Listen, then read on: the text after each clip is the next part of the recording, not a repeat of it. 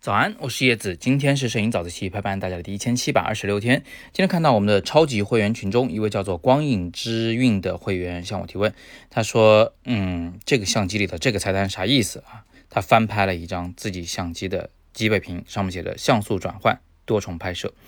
呃，这个呢是索尼相机的一个功能呢，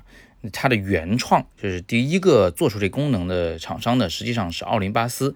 奥林巴斯的这个菜单名就好理解多了，就叫高分辨率拍摄。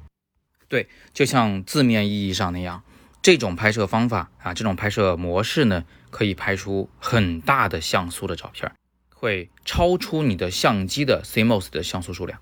这是怎么做到的呢？简单来讲啊，就是相机通过轻微移动自己的 CMOS 感光元件，通过这个子像素的错位来采集到更多的。细节的画面，我们都知道啊，相机的感光元件呢是由很多像素构成的，而每一个像素其实都可以被细分为四个子像素，每个子像素只能捕捉一种颜色的光，你可以把它想象成一个田字形，然后从左往右这么读过去，应该是红绿绿蓝啊，这是比较常见的一个子像素的排列方式。四个方块捕捉光，最终只能得到一个像素，是不是有点浪费呢？所以所谓的高分辨率拍摄。它其实就是，呃，把这个整个 CMOS 往四个方向各移动半个像素，每移动一次就拍摄一张照片，这样它就可以使得原本每一个子像素啊，同时捕捉三种颜色的光。比如说原本是红色的那个子像素，它现在也能捕捉蓝光和绿光啊，是在其他的三次拍摄中拍摄下来的。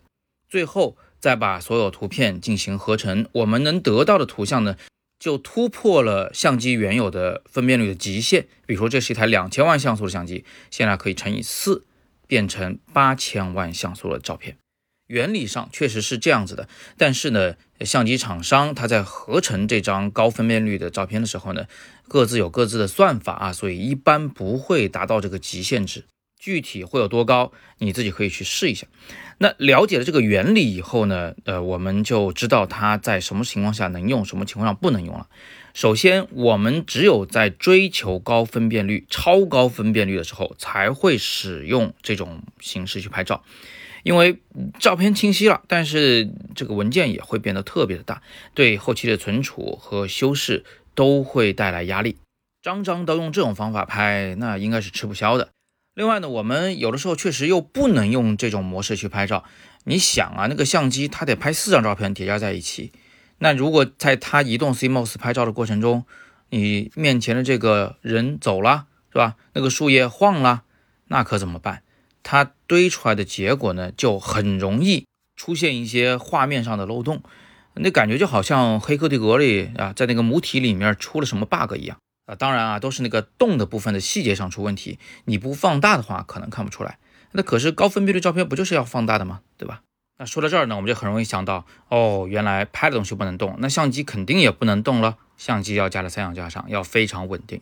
但这事儿呢，也不是绝对的。奥林巴斯因为它超强超强的这个防抖能力啊，它移动 CMOS 那个速度灵敏度都非常的好，所以它宣称可以手持使用。高分辨率模式当然只是仅限于一些这个旗舰机型，我确实也这么做了，好像也确实没看出什么问题来。但是即便如此，我自己还是很少会使用这一种档位。了解了这些忌讳以后，我们就知道什么时候要用它，什么时候不用它了。那比如说拍风光照，这个其实很纠结。我拿它试过几次，因为那个叶片在那晃来晃去的啊，一点微风它就会动。所以，虽然风光照确实需要高分辨率，但是呢，我还真不太敢用。人像可以用吗？那肯定不能用，因为相机再稳定，那个人他总是有一点轻微晃动的啊，这个是绝对做不了。然后第三件事情呢是静物摄影啊，或者换句话说产品摄影，这个是真可以。反正那东西摆那儿又不会跑，你只要保证光源是稳定的啊，别有什么频闪呢啊，别有什么。一会儿闪了光，一会儿没闪光啊，这种现象的话，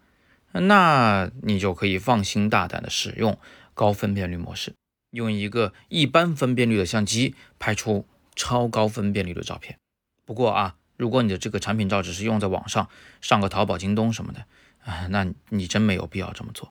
总而言之呢，就是这个奥林巴斯的高分辨率拍摄功能，以及索尼的像素转换多重拍摄功能，其实呢也不是说那么的实用，它更像是一个相机厂商，这个技术已经到这个份儿上了，在软件上把这功能是吧开放给你，给你多一种选择的这么一种东西。那今天我们就聊这么多，别忘了中秋节期间我们在杭州举办的摄影工作坊，现在仅剩最后一个名额。你可以戳语音下方的海报，或者是阅读原文了解详情。当然，你也可以来参加北京的摄影工作坊，点语音下方的第二条蓝色链接进去就是。今天是摄影早自习陪伴大家的第一千七百二十六天，我是叶子，每天早上六点半，微信公众号“摄影早自习”，不见不散。